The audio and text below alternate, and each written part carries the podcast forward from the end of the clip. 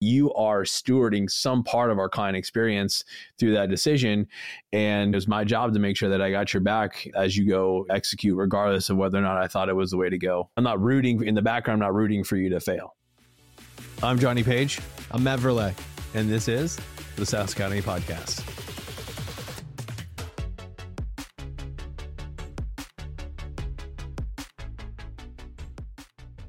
So, Matt, you and I were yesterday, we spent like six and a half hours together in a quarterly planning session. Well, it was annual planning and quarterly planning, yep. which arguably risky to put you and I in a room with a spreadsheet and an iPad for that long.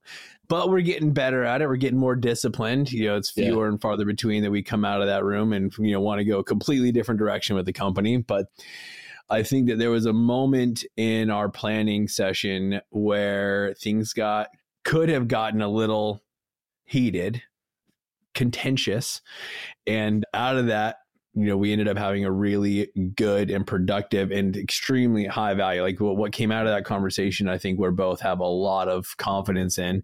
But I think you, you and I both observed that that was probably not the norm in most working relationships and something we wanted to uh, to bring to the podcast today. So I think we titled it or at least commented on hey we were more interested in getting it right than being right. But why don't you why don't we walk through what was happening in that moment and what the high road looked like versus the low road.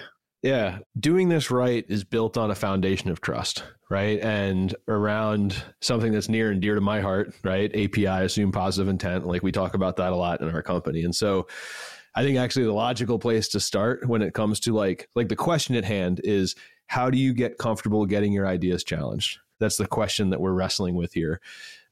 And it doesn't happen without a high degree of trust. And so I think that humans in general, right, when you come up with an idea, you want to love your idea. You want to feel like, hey, I've came up with the way, I've made this improvement on this thing, whether it's a business or a process or, or literally anything. And then it's that nerve wracking moment when you circulate it with people like in in our case you know someone that i really respect and i also like for big decisions you and i need to be on aligned and on the same page. I hate consensus but in the in the context of you and me as a partnership running this company it's it's what it is. And so that's like psychologically for anyone who has a plan that's like that big moment where you put it in front of someone you're like oh i hope this person likes it. Or like if you're if you're a team member it's could be bringing it to your boss or doing a presentation about it but either way it's like that moment where you're you're putting your chips down and it's and you're exposing yourself to be vulnerable right? Which i think that's where that whole like quiet quitting thing comes from mm-hmm. it's just people are not necessarily engaged enough to want to be vulnerable because to yeah. innovate you have to be vulnerable. Yeah. Just to even share the idea like we could talk about what what even allowed for there to be the environment to like go out on a limb and you know share this idea that alone can be a challenge for some leaders in getting the team to a point where they're willing to take risks and share the idea let alone you know having an environment where it's okay if that idea is challenged and feelings aren't hurt and we keep on focus on the main thing. In this case you know i think that we had a you know a, a, project inside the business that i don't think is executing as well as it could be and i had an idea about how we can improve it in 2024 and it was one of those things that I think was substantially correct, but also needed some refinement and some some further innovation. And so I think like you showed up to that conversation really, really well because we have the kind of trust that we have. And it, it was just this interesting moment. You know, one of the things emotionally that I've been working on is this like this whole concept of like you're not your feelings, right? Where it's like if you're in a good headspace, not to get all woo woo or whatever, it's like, isn't this about SaaS? But if these conversations are what build sustaining businesses though, right? And so it's almost like if you're in your feelings to like be able to zoom out for a second and be like, I see you self feeling this way versus like consumed with all these feelings, you know? And so I could like I could see myself having this low key feeling of like, damn, like I really just wish that Johnny was like, yo, great idea, let's go do it. And it was interesting because we beat that idea up for an hour, hour and a half. And where we landed was both, in my opinion, better than where it started and also substantially similar to where we started, right? It wasn't that the whole concept was wrong. It was just that there was a couple of things that needed mm-hmm. iterated on. But I think it was just you know, like we said in the in the little title or whatnot, right? Like it was we were both more concerned with getting it right than I was concerned with you liking my idea for some type of validation that I mm-hmm. needed. And I think yeah. for me personally, I'm interested in your viewpoint on this too, but for me personally, getting it right, like, you know me, I'm the data guy. Like, for me, it's like having the numbers to illustrate when we got it right. It helps counteract so much of like the natural emotion of putting ideas out there and being vulnerable. Like we could both be wrong. I could be right. You could be wrong. You could be right. I could be wrong. Who the hell knows? But the numbers mm-hmm. know. So it's like, let's just figure out what to try in support of getting the numbers from A to B. Yeah. And so I think that like once we're aligned behind that common goal, it helps me at least defuse it emotionally because we're all after the same thing. So I don't know. I thought it was kind of like a beautiful exercise in both like vulnerability, trust, and trying to get the best outcome for our clients, which is what yeah. the whole game is. Yeah, you know, dude, I think a sign of a high performing team is one that has healthy conflict. Yeah. Like we don't actually produce a better idea unless I'm not scared to challenge your idea and you're not open to feedback. Right. And if you you could take this, sure, this time it produced a great outcome, but the no matter what, whatever comes out of that, like there's two scenarios. One, you change your idea in a way and or your idea evolves in a way that we all feel like there's more consensus. So like you and I leave that conversation of like, hey, we we both feel like we participated, and you know how we got there was just as important as like where we ended up. So you could have changed your idea. You could have not changed it at all and just the right. openness to having the conversation and why'd you choose this way now leaves us in more alignment than if you had just like said hey here's what i'm doing so one build consensus on your team two facilitate a culture where healthy conflict happens regularly like mm-hmm. we say all the time everyone's hand is on the steering wheel. There's not a single decision that gets made here where you are not endorsing it. So like if you feel like we're about to run into a wall, you got to like you screaming from the rooftop, man, grab that steering wheel and keep us from hitting the wall. You know, your perspective matters here. So building that the environment where you feel like there's the trust and the safety to be the only person, you know, sharing a, a contrarian perspective and that it's going to be well received and that ultimately we all believe that we're getting it right versus being right. So like, you know, politics don't win here and you know, favoritism yeah. doesn't win. Like it's, it's getting the right idea. There's another side to it though that I think is equally as important because listening to you walk through that, I agree with everything you laid out, but I think like for the people listening to this, it might be tempting for them to take from what you just said, like, okay, I need to go beat up every idea until we have consensus across mm-hmm. everyone who's involved in it, right? And so I think, like, you know where I'm pointing is the disagree and commit philosophy. So why don't you walk through how we leverage that to also like land the plane in the case where we have multiple viewpoints? Yeah, I mean, ultimately, you're the decision maker on that. So one of the tools that we'll use, like, let's just say that you and I and many times this has happened we get into a you know not an argument but that we are we have two differing perspectives on how something should be solved. One of the things that we'll do to just get a sense for how important is this to you is we'll just rate it. Like hey johnny i hear your perspective. On a scale of 1 to 10 how important is this to you? And if i'm at you know i'll say you know i'm a 9 or i'm a i'm a 3 or a 4 you know a lot of times we found hey this just ended up like not being super high importance what we're arguing. But hey if we both find we're both at nines it's super high priority. Ultimately, if it's your area of responsibility, you got to go make the decision. And whatever you decide from the time that we've had that conversation, we've aired it all out. You've heard my perspective. You know how important this is to me.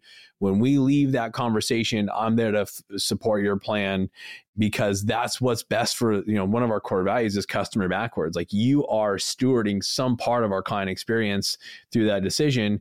And it's my job to make sure that I got your back as you go, you know, execute regardless of whether or not I thought it was the way to go. Yeah. So it's not a, you know, I'm not rooting in the background, I'm not rooting for you to fail.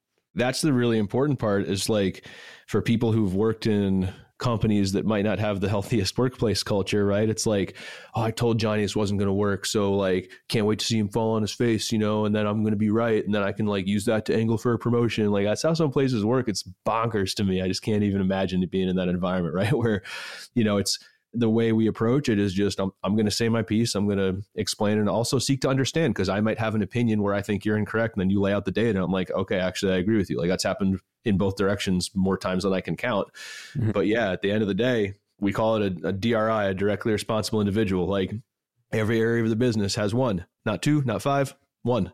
And so if it's your area, it's your call. Leaders make bets yeah. and you get paid to be right. So at the end of the day, you get to make the call. And then once everyone said their piece, we're all behind the decision because that's what yeah. a team does. A couple hacks. Like this is a skill. It's got to be taught. It's earned. Your team, you can hire someone and you get their hours and you get their effort. There's a whole nother level of engagement that is earned. You do not get to pay for that. And what we're talking about is a level of engagement. Like, dude, at the end of the day, what you were working on yesterday, it's not my problem. It's not my responsibility if you were to not be successful in that area, like it's not a direct reflection on me directly. Although you could make an argument like we are the you know so the team is some yeah. of all the individual parts, but I'm highly engaged and I'm invested in every area of this business working out, and that's been earned by the culture we've created at, at the company. I think that as a leader, you've got to earn that as well. So a couple of hacks that you can do if if you're trying to foster this type of open communication and healthy conflict.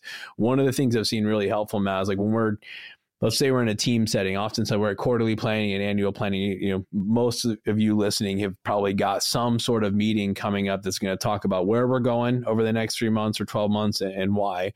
And part of that you're going to want to get enrollment from your team. What you can do is you can assign half the team your black hat you are going to poke holes in why this isn't going to work. So actually, your job is to assume the contrarian role, and the other half of the team, you're white hat. You're going to figure out why will this work, and then we can flip roles. And you kind of have this like you know proxy into you know assigning people that your role is to be the contrarian. And sometimes i can get the guard down think about how well that you know receive that feedback well you know foster that open communication use that as a stepping stone to more these conversations happening more organically.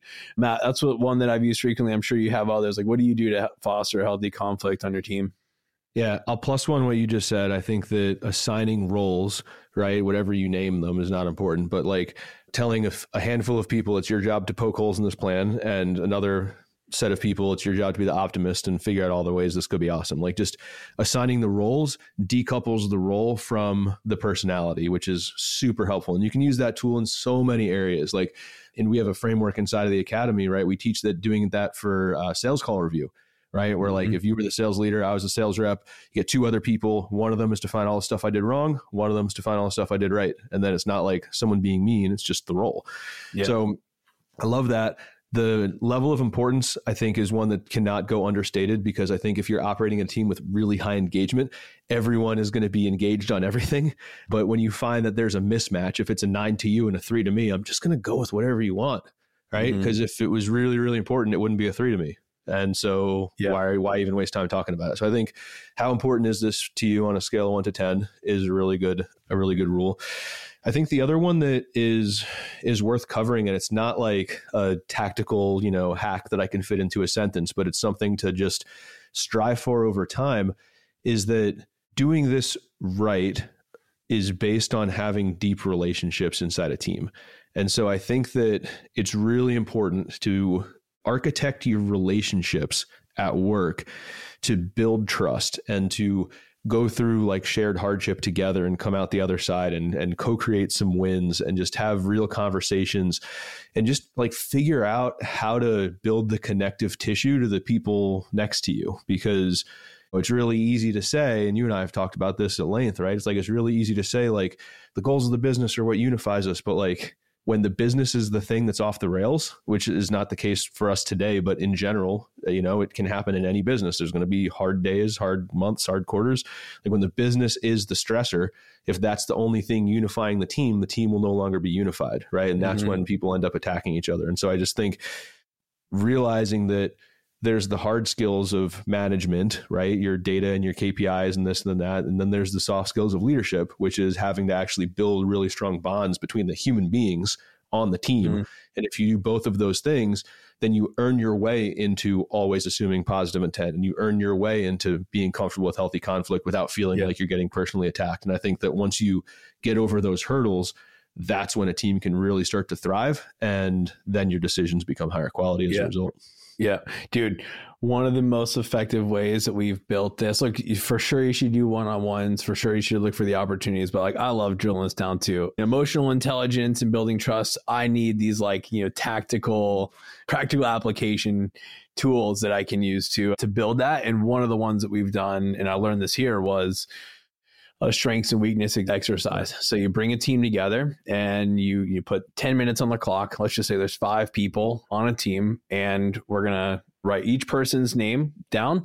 We're going to draw a line down the middle. We're going to write strengths, one strength, one thing this person does really well, and one weakness, one yeah. thing that they could do to get to the next level. I mean, you got to write one down for each person. And then one person, the leader should go first so you can model how to receive feedback. And everyone goes around and you share the one strength and the one weakness. And the only thing the person getting the feedback is allowed to say is thank you. So you just hard. receive the feedback. Yep. And man, the trust that comes out of that and the vulnerability of that simple exercise, it can take 90 minutes, do it on a Friday afternoon and just watch the organically some of that healthy conflict will come up because now there's a foundation of trust. There's a great book out there. I think it's Patrick Lencioni's like the five dysfunctions of a team and talks about how trust is the foundation. Man, you just it goes so far and it's such a you find it's such a rare thing to have in the workplace shockingly like i would say if you're listening to this podcast and you're in a workplace where there is not trust man there are some out there where you can build trust and that's a part of the culture. I'd go find that because life is too short to spend time in an organization where you don't have trust. But man, it goes so far to fostering those conversations. And uh, at yeah. the other end, you wouldn't think, you wouldn't tie the connection to be like, hey, if we have a tr- more trusting team, do we make better decisions? But dude, there's a direct correlation. So I don't know. That's one that I've really enjoyed doing probably two or three times a year. And you want um, you want to talk so, about the varsity version of that? You want to talk about what we just did on our offsite? yeah, we could do that. I mean, if you want, look, if you're not doing any of that yet, start with where we just you know start where we just started. But uh, yeah, if you want to jump in the deep end, tell them. Yeah, if you want to know what like what I feel like the max dose of this is. It's called a lifeline exercise. And essentially, what it is, is you draw a graph, right? You take a piece of paper and you draw a graph and you walk through the ups and downs of your life and you essentially share your story, your life story with with the people around you. The, again, to Johnny's point, this is not the 0 to 1 move, you know, because you get out of it what everyone puts into it. But I've done this twice in my career, once recently and then once with my my first company up launch and both times they're two of the most memorable afternoons slash evenings of just like I don't know what you would call it bonding, learning, relationship building, admiration, like all of the things. It's just, it's really, I've just been blown away both times at like the vulnerability that everyone showed up with, the trust that was built, the shared understanding that we left that room with. Yeah, it's just, it's crazy meaningful. So yeah, I feel like that's what the, that's what the 100 mile an hour version of this looks like. Yeah. Yeah. It's, I mean, it's, it's special to be on a team that has such high trust. And what comes out of that is, hey, we get to get into a room and we're working on a project or on a goal, on a problem. And we get to trust that Matt's coming at this trying to get it right. Johnny's yeah. coming at this trying to get it right. And we can wrestle with the problem. It's me and you side by side against the problem, not me versus you. And dude, just getting to clear that even from being a, a possibility allows us to do some really exceptional work.